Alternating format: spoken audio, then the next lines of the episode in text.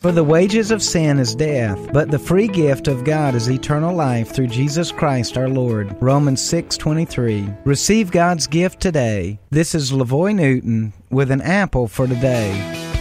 At the end of a week's worth of work, we expect to get paid. We have earned it and we expect our wages. It is the same in this life. At our journey's end, we will receive what we have earned. The problem is that none of us can live good enough to deserve heaven as our home. Our wages at the end of our life will only purchase for us a place of eternal death in hell. That's a major problem and disappointment. Next, insert solution. Jesus is the only solution to balance the scales, to move us from death to life. And the good news is that salvation is a free gift purchased by Christ on the cross for you. Receive God's free gift of salvation today. An Apple for Today is a daily word of encouragement by pastor and author Lavoy Newton.